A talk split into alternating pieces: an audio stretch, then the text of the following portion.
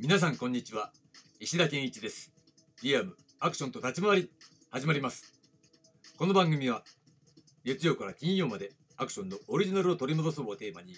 アクションや立ち回りについてアクション理論研究者の石田が他では聞けない話をお届けしています。どうぞお付き合いください。今週のテーマは立ち回り4次元定義です。はい、ということで新しい週が始まりました。昨日はね、ちょっと1週置いてね、腰痛の回復具合を見ながら練習してきたんですがね、だから練習量としてはね、半分から3分の2ぐらいで、力の入れ加減ね、これが重要ですよね。で、無理しない程度に、やってみたんですが、できなくはないんだよね。これが面白いことにね。で、なんでやめちゃったか分かんないんだけど、それはおそらく前話してたようにね、ナチュラルとアンナチュラルでね、アンナチュラルの度合いを高めつつ、パフォーマンスを上げてったら、結果的に体がぶっ壊れちゃいました的な感じなのかな。あとその後のね、ケアの仕方もちょっとね、間違ってたのかなみたいな、ちょっとね、自分でも、揉んだりとかね、やったんですが、その辺の、フォローの仕方が間違ってたのかななんていうのは若干反省点ですね。そんな感じで、また今週も、練習してきたわけなんですが、もうすぐね、私のね、誕生日が近づいてきたんで、また練習風景の動画を撮らなきゃならないということでね、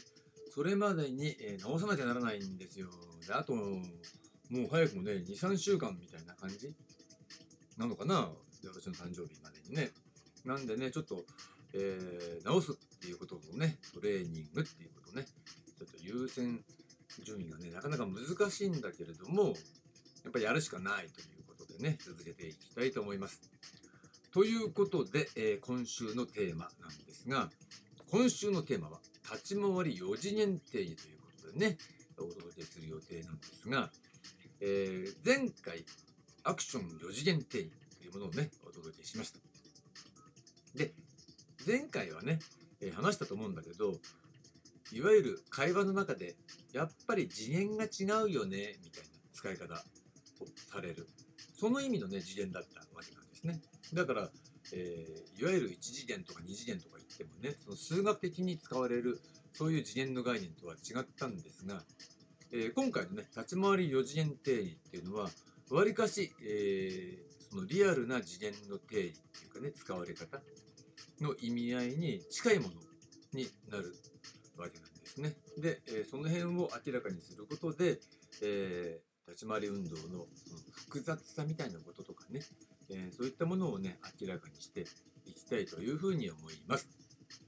で、今日のテーマなんですが、今日月曜のテーマは多勢運動論ということでお届けします。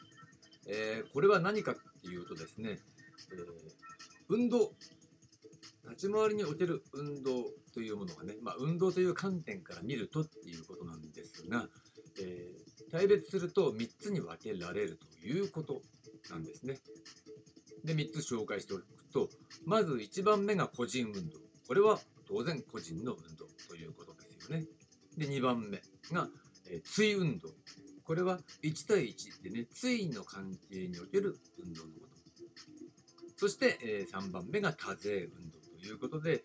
1人対多勢による運動のこと、このように、立ち回りというものをね、運動という観点から見たときに、実際はね、この個人運動、対運動、多勢運動というね、形で、その3つの、異なる運動にまたがっている、そういう表現だということが言えるわけなんですね。で、注意点としてね、確認しておきたいのは、この各運動はもちろんね、名前が分かれているように異なるわけなんですが、実際は立ち回りにおける共通性というものがあるわけですね。そこで貫かれている。これが重要なんです。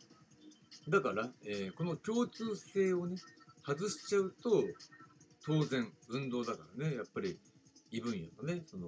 武術とかね、そういう武道、格闘技、そういったものの格闘の運動の要素っていうものがこう入り込んできちゃったりするのかなと思うんですが、そこは間違いのないようにということになるわけなんですね。これ一番重要なところなんですよ。で、この一つの、立ち回りというね表現の中に3つの異なる運動が、入ってるっていうこと、これは、かなり重要度が高いといろいろな方面で使えるんじゃないかなと思うんですよ。例えばだって練習だって使えるでしょ。練習で、個人運動ね、まあ、個人でできる運動だから個人で練習すればいいじゃんっていうことで、対運動は1対1の運動だから、じゃあ相手がいればできる練習っていっぱいあるよね。で相手がいれば練習できるんだから、その相手と練習すればいいじゃんってね、友達とやればいいじゃんみたいな感じ、仲間とやればいいじゃんってね。で多勢運動っていうのはまさしく、体育館とかで、チームとかね、団体、そういったものの中でじゃないとちょっと、練習できないよねっていうような、そういうスケールの違いとしても捉えることができるわけなんですね。これが、多勢運動論の、ね、基本になるわけです。ということで、明日からなんですが、明日からは、それぞれの次元についての話をしていきたいと思います。はい、ありがとうございました。